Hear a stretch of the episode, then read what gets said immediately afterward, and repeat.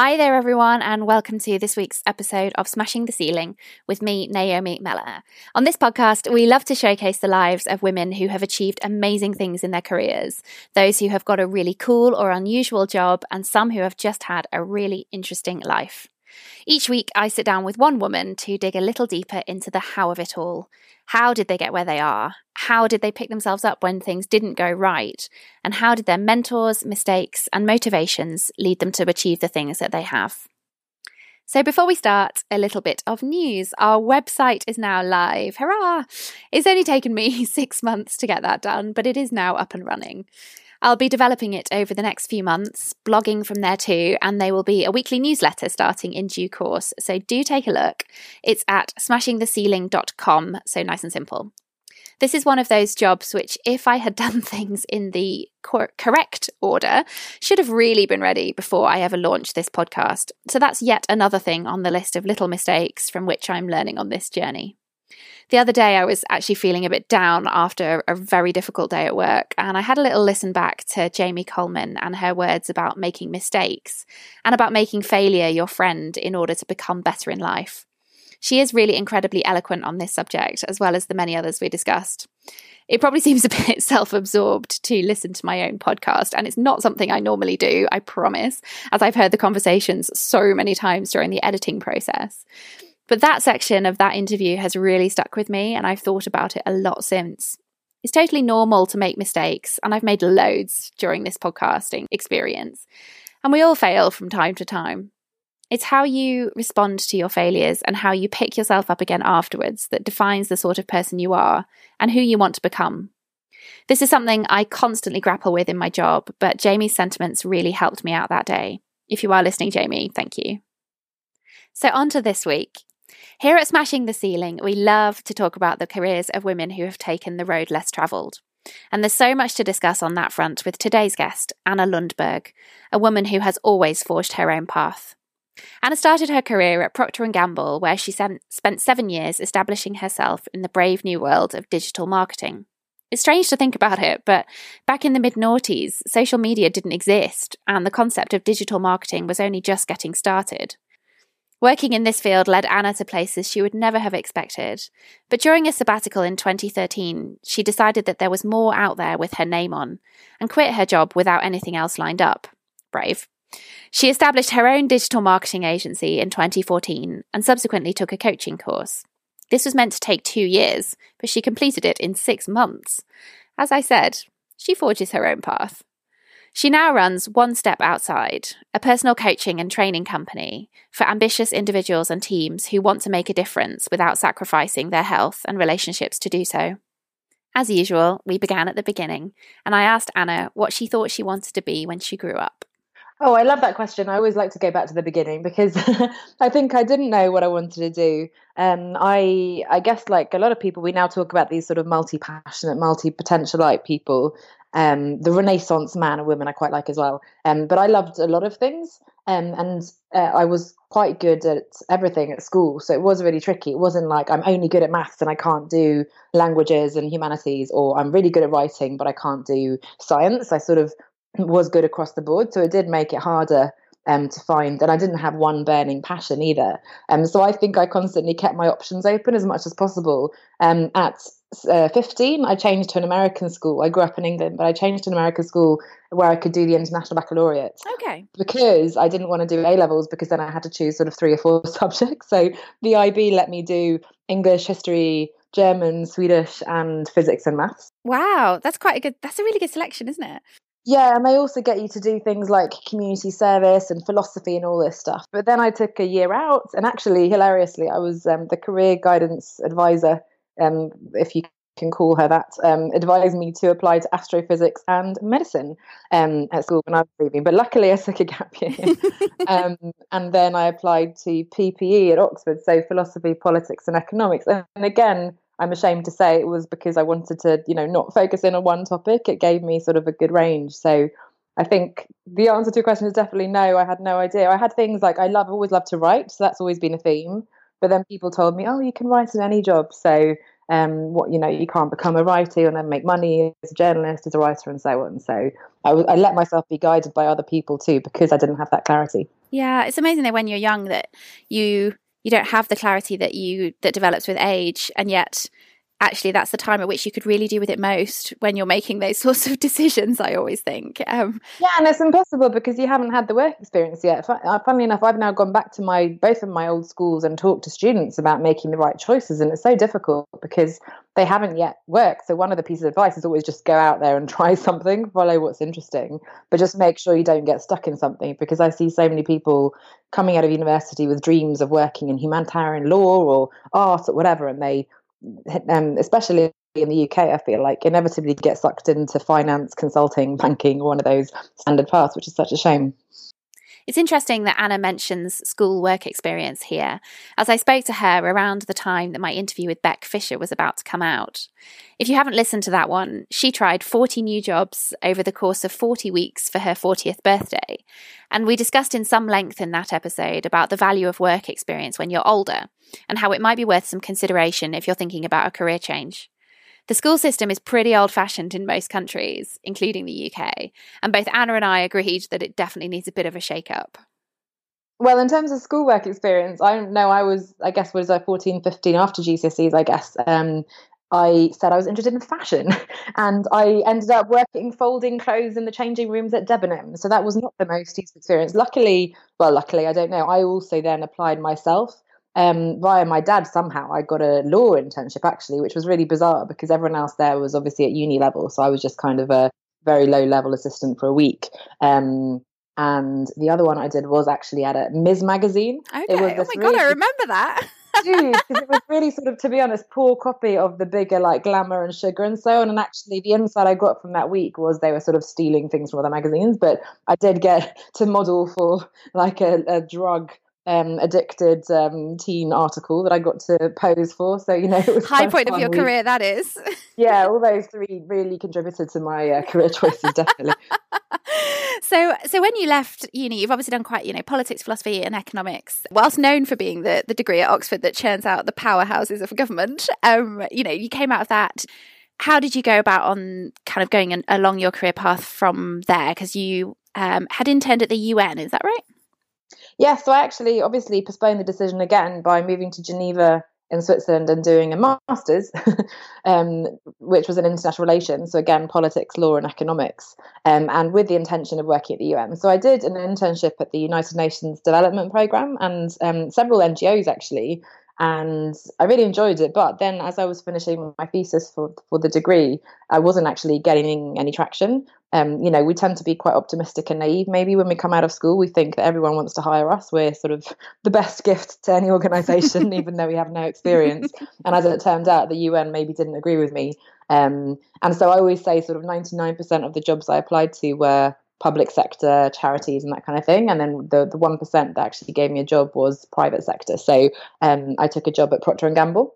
It's notoriously difficult to break into the public sector humanitarian type work isn't it? And you kind of think if you've done the education that you've got and got the skills that you've got at your age and you're being rejected from almost everything you applied for with that is you know what hope is there for other people? It's kind of it seems so difficult to break into those spheres yeah it? and there's a couple of things there. I mean when i did my degree i sort of with hindsight realized that it was the wrong time for me because first of all oxford is amazing in the sense that we had one to two people per incredible thought leader professor you know leader in their field um, and usually your undergraduate is sort of big lectures and your postgrad is smaller seminars. And in this case, I'd had that incredible experience at Oxford. And then actually the master's was bigger classes. So it was almost a step back, unfortunately. But the main thing was that most of the people in my class had been working in Kosovo for 10 years or whatever. So they oh, were really sort of applying the theory to their real world experience they were a little bit older than me, had had experience. I had none, um, and I think that's it for the UN and so on. They they don't just want some person who studied a bit of politics and wants to help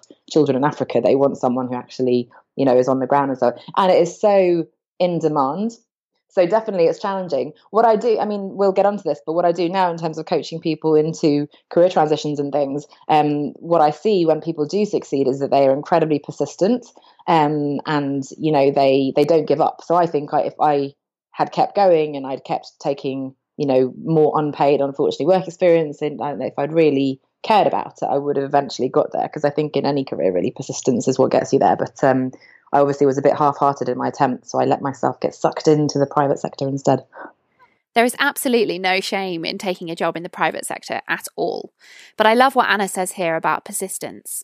It's really hard as a young person, particularly if you've been in education for a while, you've got loans to pay back, and you need an income, to keep plugging away at a dream that seems out of reach, whether that's working at the UN or in some other humanitarian field or something else entirely. Anna mentions it here, but sometimes taking a job that you think you don't really want initially can be helpful to learn skills, save some money, and focus on how you can get where you really want to be. Anna started in digital marketing with P&G at a time when no one had really heard of it, and it wasn't a big field. I asked her how she got started in such a new area, and how was it being somewhat of a trailblazer in the mid noughties. Yeah, it was very organic. I mean, first of all, the reason why I applied to that job in the first place was the internship at the UN had been in sort of the communications department. So I thought, okay, if I can't go straight to the public sector, maybe I go to the private sector, get lots of experience, and then come back. And I did kind of, again, half heartedly apply to some UN jobs while I was there. Um, but it was, uh, they bring you in at what's called your assistant brand manager in marketing. Um, and I was initially in sort of a product design role on perfume, so very far away from the United Nations world. um, then moved to more of a commercial operations role. Um, and then, funnily enough, was promoted to brand manager the next level and headed up the digital department. And the reason for that, I guess, was as you said, it just wasn't very um, known at the time. People, senior and junior, didn't really have the experience. So there weren't very many obvious candidates. And I had done both in the design role and then in the commercial role, I'd been sort of leading some, you know, very basic compared to now, very terrible websites and banner campaigns and things. But that was, I guess, enough to recommend me to that position. But that was an incredible role because those two years, there was no obvious, you know, I had a boss, but she was actually a manager on another brand. Um, so digital was a very small piece of what she did. It wasn't really her priority. Um, I was, you know, working directly with all the markets around the world, with the digital experts, with the high level um, senior VPs and general managers and so on. And I basically got to create a team, create the strategy, create the training program, and everything. So um, I was incredibly lucky to yeah have that role for two years, like far beyond what I should have had probably at that level. To anyone looking in from the outside, it might have appeared that Anna had it all sorted. She'd been working with fashion brands such as Gucci, Hugo Boss, and Puma, and massive global names like Pampers and Gillette and was, by society's reckoning at least, doing really well. Great salary, great job. That's everyone's dream, right? It's so easy to look at other people's lives from the outside, though, and assume that they are perfect. But if there's one thing I've learned in life, it's never to assume anything about anyone. P&G, like a lot of other big companies, have a reputation as an excellent employer with really good graduate training programs and career progression. So I wondered to Anna whether this was actually true and what was it that made her think that this wasn't going to be her job for life? Was it a light bulb moment or a gradual realization that there might be something more out there for her? Yeah, I mean, well, so many things to say about that. I guess the first point, just to pick up on what you said, yes, um, the company has always said, you know, people first, and that's been such a big part of it. In the first few years, they were absolutely amazing, and they invest in you, and so on. I think a couple of things, unfortunately, um, you know, that has changed in the last years because of the economy and how things are going in the consumer goods industry. So that's one thing generally. Um, but the other thing specifically for me, because I was on this digital path a little bit outside of the organization, I kind of slipped through the net. I think so there was no obvious there was no digital career path. They wanted me to go back to sort of, I think it was a pet care commercial role, which wasn't so sexy at the time. And I just thought I had um, such an edge now with those skills and that experience. And I'd had such autonomy and freedom that I couldn't really imagine going back to a normal business role.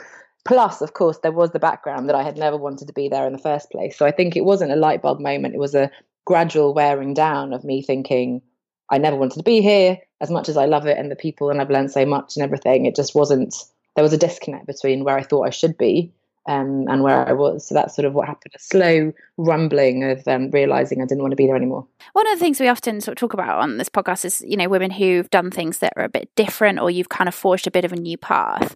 Would you describe yourself as quite a kind of bold, creative person? You know, digital marketing was a bit of a new world at that time. Like, how did you find how did you find your way through that? Oh, um, I would never have described myself that way. Definitely in the past, I always was like the the conventional good girl. I did as I was told and followed sort of the the path you're supposed to follow.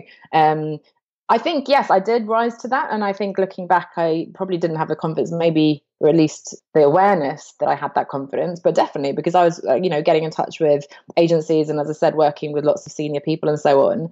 Um, I think what gave me the confidence was that I was actually the expert. Often, I was the person who knew the most in the room, and that gave me the sort of um, the boldness, I suppose, to drive, knowing that you know, even if a VP said something, he doesn't necessarily have the background experience on that at this stage. So then that gave me a lot of confidence, I think.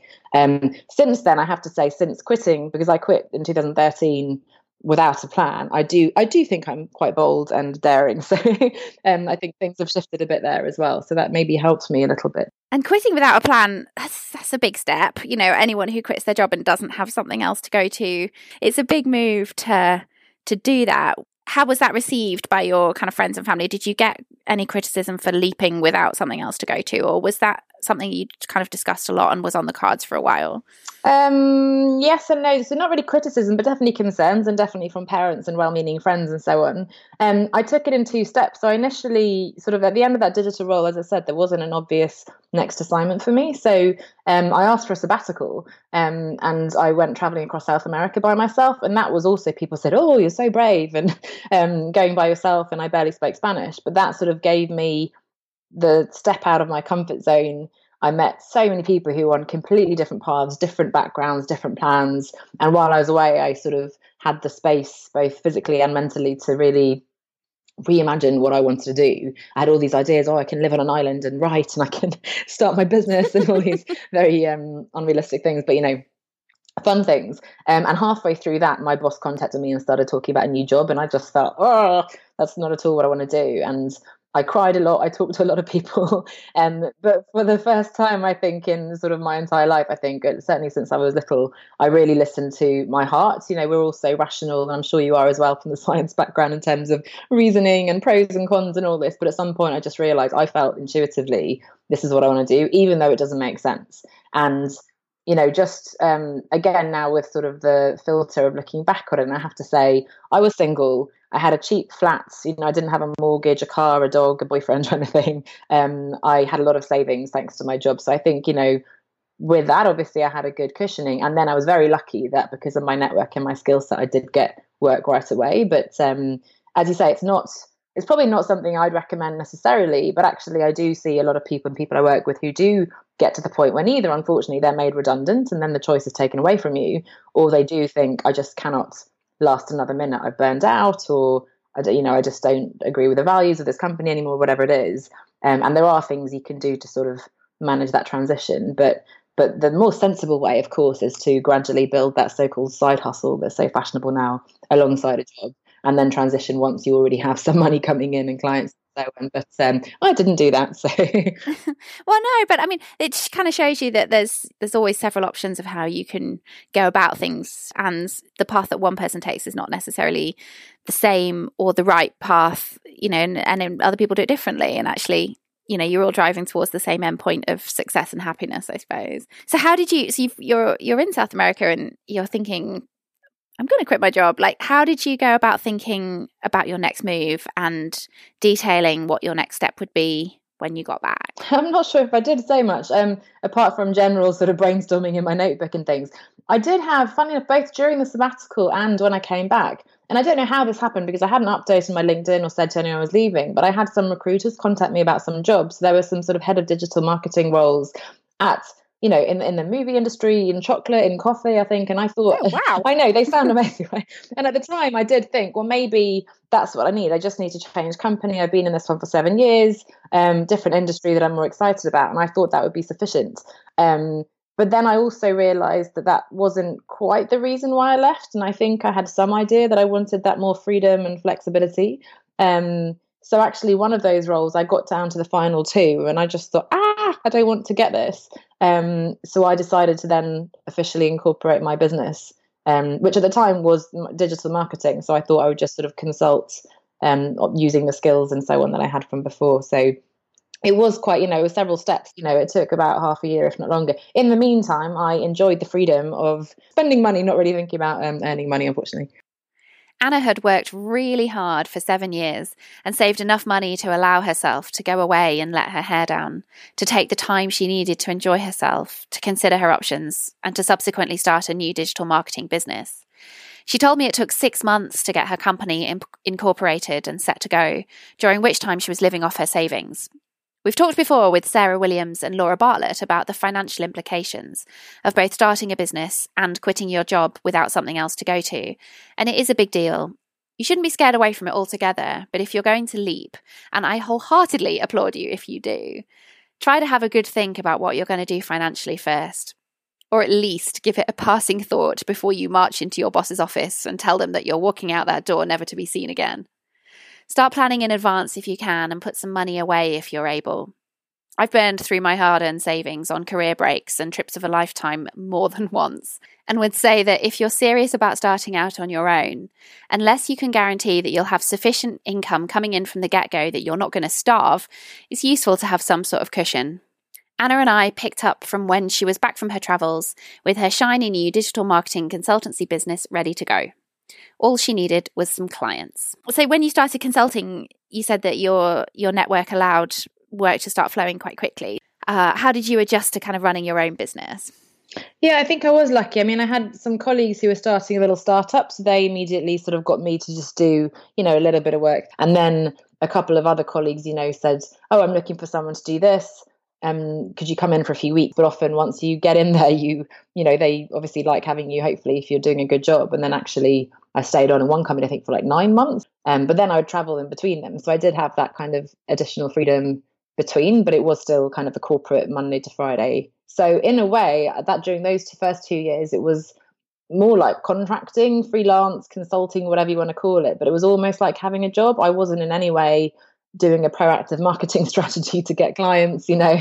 Um, I, it was just i guess i had a website and i was sort of blogging about digital marketing but that wasn't how i was getting clients. It was via word of mouth. It was a sort of very small step i think out of what i'd been doing before because it was the same kind of work just you know the addition of actually making a proposal and and working with new managers really. Yeah. And i was going to pick up with you at some point um so it might it might as well be now um about the the ins and outs of, of running a small business, really. Because obviously, when you work in a corporate environment, you get your monthly paycheck. Thank you very much, um, and all of the sort of career support and that kind of thing comes comes with it. How did you find adjusting to presumably working from home, working alone, the ins and outs of running a small business? Do you have any insight into that, or did you make any big mistakes that you kind of thought, "Oh, crikey, I wouldn't do that again. Yeah, I mean, as it turns out, I'm incredibly self motivated and a bit of a loner because I manage fine by myself. My boyfriend always says, I can't imagine, you know, he works in the middle of the city or um, Oxford Street, kind of Soho, and just, um, you know, constantly going out for drinks and, and team things and meetings and things. And I'm quite happy just working by myself oh all God, day. Me too. I'm glad to hear it because I feel a bit bad sometimes that there's something wrong with me. But I mean, we're lucky, I think, because there are some people who do feel lonely and and maybe struggle to motivate yourself. But of course, there are ways to get over that. I think it's a shame when people give up on working for yourself just because of that, because you can go to co-working spaces, um, you can, you know, find other people to work with. I even do go to cafes and things, you know, and there's lots of ways you can deal with that. Um, I do just want to go back to the piece you said about the finances of working for yourself too, because as you say, that is the insecurity, which is the other side of the coin of the freedom with the salary. And I think you've got two extremes on social media of the story people tell. One is oh, six figures, I'm just standing here on the beach and like doing some videos and I earn lots of money. And then the other extreme, unfortunately, is the struggling freelancer. I can't charge enough. I'm constantly living from project to project and working for yourself is terrible. And I'm being, you know, it's, it's just the two ends of the spectrum. And I think neither of those is needs to be true at least. Maybe there are some people doing the millionaire lifestyle on the beach and there are some people who are struggling, but it doesn't have to be that way. And I think the reality is somewhere in between. So, absolutely, as you said, I think people like me, hopefully, sharing the realities of I'm working hard, but I am also making money.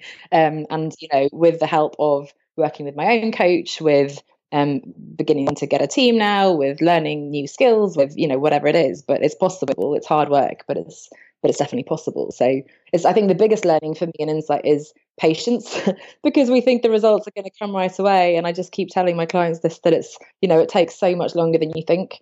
Um, and you know when i uh, initially put up a website with for my coaching business i thought ta-da i'm a coach. Come on everybody buy my products services. And of course that doesn't happen because nobody cares that i've just decided i'm a coach and it takes a couple of years for people to read my articles to build my credibility in my brand and to get people sort of engaged and wanting to to work with me so it's just again it, realistic expectations i guess and putting in the work and of course earning money in the meantime which is why consulting freelancing kind of projects part time can be a really good way to bring in the money while you're waiting for the business to build.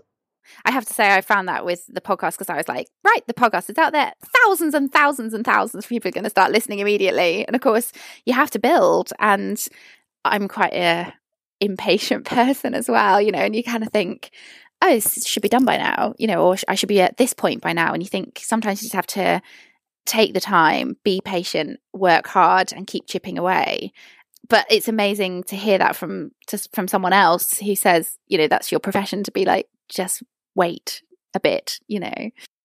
But also, you know, I come from a branding marketing background. So initially I I guess to explain a little bit, so after those two years when I was doing the consulting, I just felt like, hang on, this wasn't quite enough. I'm still, you know, working overtime Monday to Friday, tied to the client's office, getting migraines and things. That's not quite what I wanted. So I kind of quit that started saying no to big projects and I went all nomadic and hippie, as I like to call it, because I sort of turned my back on my marketing experience. And that's when I discovered coaching and so on.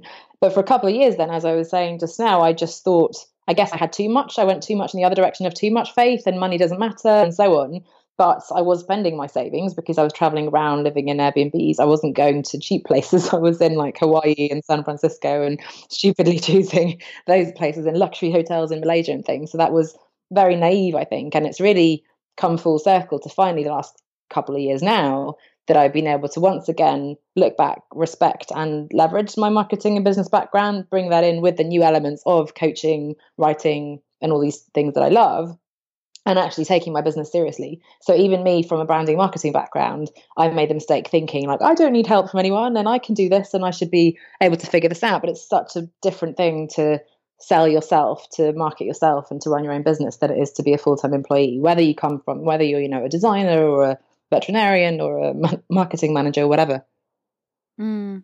and it, so when you were you're obviously doing your kind of digital consultancy um and then once you were into your kind of hippie period as you put it um how did you then get into coaching and, and leadership and, and launch that business alongside? Because you're still running your digital consultancy business as well on the side, you? So you've actually got two businesses going at once. Yeah, and it's been an interesting one. There was actually a third one too, which was called Wolf Leaders Academy, which is also kind of ticking along as well. A colleague and I from P&G wrote a book, How to Succeed in Your First Job, and it was kind of intended to help new hires with all the stuff that it took us sort of 10 years to, to learn. And I had those three projects, the marketing consultancy, the Wolf Leaders, and then this sort of new um, blossoming, hopefully, um, coaching business. And that was a massive struggle for me. I couldn't understand how to reconcile them.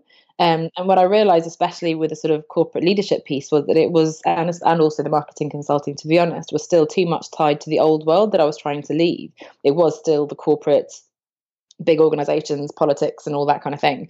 Um, so that was the struggle for me. And again, I see again and again with clients, we think that we should be doing that because that's where we have all the experience and so on. But there is a way to take and leverage the experience in the network without necessarily keeping the bits that we hate, maybe. Um, so um, yeah, so I had those three projects.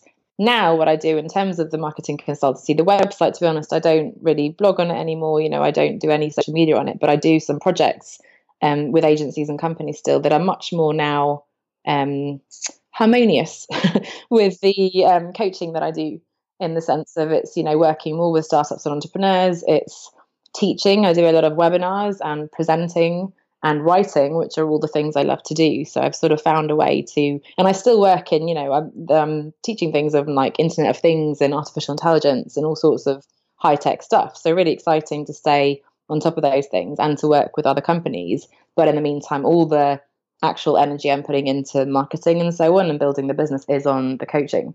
Um, but in terms of how I discovered coaching, I have to say it was again very natural because I just I, I have literally have no idea how I found out about it, but um, I became curious about it. I found a course and I did it more for my own personal development. I was in the middle of trying to explore my own values and career choices.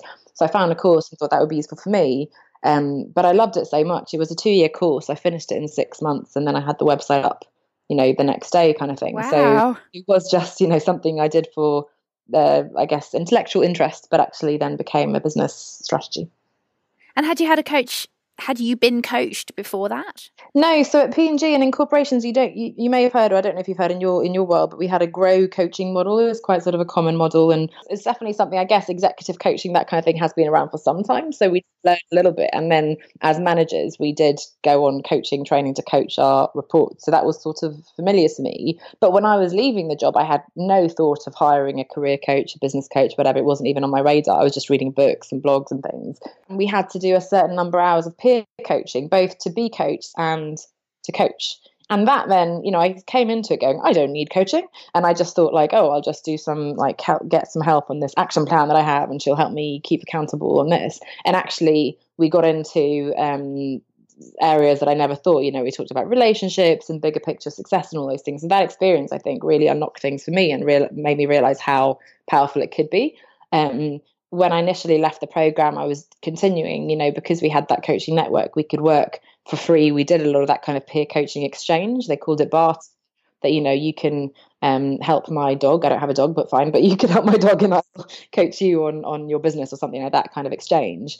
Um, that was one level of coaching, but obviously we were all beginners. Um, I did then me to coach um, at a conference in Greece, funny enough. And it just kind of, there was something of what she was saying that resonated with me. She just emanated this um, confidence. And I signed up to work with her for a few months. And then the last, I guess, all, a year and a half now, I found a business coach who's really, now I'm really investing a lot of money and working with someone who's, you know, several years ahead of me um, I'm in her 12 month comprehensive intensive program. Um, so now I take it very seriously. And I think both for my own development again and as a coach, I need to be a role model. If I'm not investing in a coach myself, why on earth should I expect someone else to invest in working with me?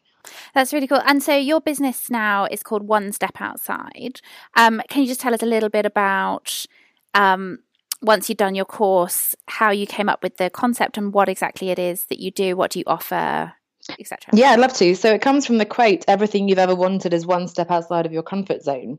Um, huh, great one. Yeah.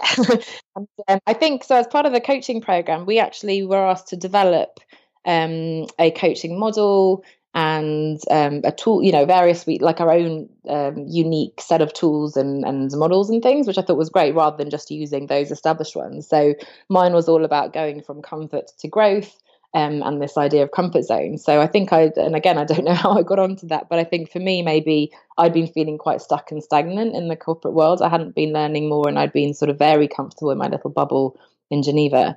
Um, as as much as that was amazing, and I had so many good friends that I miss so much now. But um, you know, it was very comfortable, and yet I was missing the excitement and stimulation and reward that comes from challenging myself and being a little bit scared, yes, but you know, also the excitement and so on that comes from getting out of comfort zone. So that was a really important piece for me personally and in the business. And the other bit I like is the one step. So, you know, we talked about taking the leap of faith of quitting your job cold turkey. It doesn't have to be like that, and we can take little steps. So I'm always about what's one thing you can do today to get out of inaction and to make a difference. So that's um, a long story around sort of where the concept came from. Um, and I now I mainly did um, individual coaching, and I started very much with career coaching, helping people transition out of their corporate jobs into um, whatever the next step was. Naturally, because that's the journey I had. Um, I actually last year published a book, Leaving the Corporate Nine to Five, um, stories from people who've done it and how you can too. And that was a collection of 50 people who I'd interviewed who who made that transition. So um, that was interesting in terms of it's classed into people who changed sector. So as we were talking about at the beginning, um, created their own business, went freelance. And there's a whole chapter on people who just took a leap of faith as well, interestingly enough. And how did you find the 50 that went in there for you? Because I'm quite interested, when you mentioned that, I was quite interested how you found those people. Yeah, to be honest, again, it was organic because um, I started out selfishly needing reassurance myself. So I looked for people who could tell me it's going to be okay. And I started talking to people. I literally, the first guy um, was a guitar player at a musical I went to see that I met. Like my friend was acting in it, and I talked to him in the break or afterwards, and he had quit his marketing to um, become a musician. Um, so he was my first interview, and then after that, it's been basically friends or you know I'm in some adventure groups. I did a lot of adventure when I first left my jobs, um, and now I also post in my groups and things to get people. So it's actually a monthly blog series I do. Um, and then the book um, is is a collection of the ones I had. I had fifty by then, so I thought it was a good one. And then I framed it with my own story and my own perspective as well. Um, that's where I sort of came from. And then in the last year or so, I've also launched um, now launching a second group program as well to help people sort of in a group context more on the also building the business piece. So I'm bringing in again more elements now of the branding and marketing piece to really help people. Because there's a there's one point that happens of actually quitting your job and deciding and choosing the idea and so on. But as we talked about a moment ago it takes longer than we think. And there's another phase which is okay i've got the basics i've made the decision but hang on how do i get this to a place where i'm actually bringing in enough money clients and so on to be able to have this as a full-time um, revenue stream. So that's sort of where I'm shifting a little bit to now to help people actually, um, you know, not be that struggling freelancer whatever it might be, and actually live the amazing life they want to while actually earning money. And uh, who do you? So I think some people would listen and think, "Oh, a coach isn't for me." What sort of people come to you normally, and what would you say to people about who a coach is suitable for, and why might people want to think about having a coach? Mm, the example that I like to give is often sort of the personal trainer piece. I think that's the most um, natural sort of comparison that people can uh, connect with because I think we all know how to eat healthily. We know the principles. We need to eat less. We need to exercise more. And yet there's something that we don't do it. Um, and there are different levels. We can watch lots of free videos. Um, we can go to the gym, or ultimately we can work with a personal trainer or nutritionist who will sit down, look at our specific goals, look at where we are today, how much do you want to lose, how fit do you want to get, what what exactly do you want to achieve with this program, and have the accountability of oh, I've got an appointment with a personal trainer, whatever it is, every week, and someone's checking in on me. So I think that's the hopefully a relatable example that people can see that yes, you can get a lot of results working by yourself, um, but it can be longer, slower, more frustrating you, you, can make lots of mistakes and lose a lot of time and money from doing the wrong thing, specifically when it comes to business. Again, I came from a branding marketing background, so I thought I, I could do it myself, but you just don't have the um, external perspective on yourself. Um, you know, I for a long time also worked with a friend, um, actually the girl I was talking about who we wrote the book together with. She's incredible at advising other people and me on businesses. She still needs someone else to come and go, hang on, you know, on her business as well. So we've sort of been helping each other out informally over the years too, because you just can't, as much as I can advise you on your business, you know, when it comes to mine, I'll get lost in the clouds of, ah, I want to do this and I want to do that and and so on. So um, it's the external perspective on it. It's, you know, having the sounding board, accountability, someone who believes in you 100%. I can't overestimate how incredible that is to have that support system. Um, and then also specifically when it comes to business, you add in an aspect that's more consulting than coaching, really, in the sense of someone advising you. They've been there, they've done it, and they can help you focus on the right things. Um, so in terms, you know, in terms of the people, not to be sort of too general, but really everybody, as you said, can benefit from coaching in different areas. I worked with um, a meditation coach for a month at the end of last year because it's something I felt like I've wanted to pick up and I've just not quite, you know, I've tried and tried myself and I never quite get into the routine. So I worked with someone um, where we had weekly calls for a month and checked in every day to help me get set up in my meditation routine. So there can be, you know, there are relationship coaches, there are health coaches, there's all sorts of aspects. Um, but I guess what I'd say is try it. You know, most people have certainly like a free discovery call. That's probably not going to be enough. But you know, I have three month intro programs. You don't have to sign up right away to a one year um, massive investment. You know, I think it's worth trying. Um, and in particular, finding someone that you resonate with the good thing now is that there is so much free content. So I'm doing a challenge at my Facebook group at the moment. I'm showing up every night. People get to see me for sort of 45 minutes. They get to talk to me, get a feel for my personal style and what I'm teaching. They'll, they can then decide do I like her? Do I think what she's saying makes sense? Does she know what she's talking about before they even pay a penny? So I think that's a massive um, advantage now. So if you think you might like a little help with your career, do have a look at Anna's website. She takes clients internationally, so it doesn't matter where you are in the world listening to this. As she said, you get a free initial 30 minutes to explore whether coaching is for you and whether Anna might be the right fit. I promise I'm not taking any commission on this plug. I just know how helpful I personally have found it having someone to be a sounding board for me. And if you're a person that needs incentive to achieve things, being accountable to somebody is a great driver on that front. I finished by asking Anna if she had any advice for listeners and also what was new for her in 2019. Oh, amazing. Well, I think um, the bigger picture of my message, I guess, as much as I talk about, and, you know, I've even written this book now, Leaving the Corporate Nine to Five, is not to force everyone to quit their jobs and to start a business necessarily. Um, I've actually just launched my podcast, which I'm sure hardly anyone is listening to at the moment, but I'm hoping will grow. But it's called Reimagining Success. And that's my big idea is, um, you know, you said at the beginning that we're all on the same track towards success and i think that's a bit dangerous in a way that that conveyor belt that i was on of school university corporate job marriage house etc but in personal and professional areas um, is very narrow and i wasn't sort of looking up and thinking hang on where am i heading? Is this where i want to go to? Is that going to be meaningful for me? And I, meaningful for me. And i think a lot of people i work with um, at different ages, but probably it happens around sort of your 30s, 40s, even a higher or younger if you're very um, self-aware and you get that insight sooner than I did, um, is that you wake up and you go, hang on, I've been told that I should be working towards all these ideals and I have the successful job now and I'm doing well and yet there's something missing. Um, so the biggest advice I can give to people is try to get out of your comfort zone, I guess. You don't have to go to Bali for a year to find yourself. It can be, you know, go for a run, take a bath, have a weekend off, but try to spend some time journaling or reflecting on what do I really want? And it seems like such a basic question, but it's just the hardest piece. And I think it's the number one reason people don't get out of feeling stuck. We just don't know what we want to do instead. So, big picture, what is success for you? And that doesn't just mean promotions and salary increases and business or whatever, but it means family and health and um, ultra marathons and um, you know and whatever it might be traveling and all these wonderful things we want to do in our lives so that's i guess my um, final message in terms of you know it's not about the path being that you have to stay in a corporate job or you have to leave the corporate job the point is to make that decision intentionally um, so if that sounds interesting then definitely do check out the reimagining success podcast hopefully that will um, inspire and maybe prompt some um, new thoughts on on what you might want to do next. Absolutely. And where can people find you, Anna? You mentioned you've got a Facebook group. Um, what's your links, handles, etc., where people can find your work? Yeah, thank you. So the website, the, the brand is One Step Outside. So onestepoutside.com is the website. Um, there's a page on Facebook and the group is a great place to really, I'm doing, as I said, a sort of a daily challenge there at the moment, but there are weekly lives in there, free trainings um, and so on. So that's also One Step Outside on Facebook. Thanks so much to Anna for joining me this week. She is so insightful and has a lot of good advice. If you're feeling a little stuck or frustrated with your career, then there is loads of good stuff out there to help you.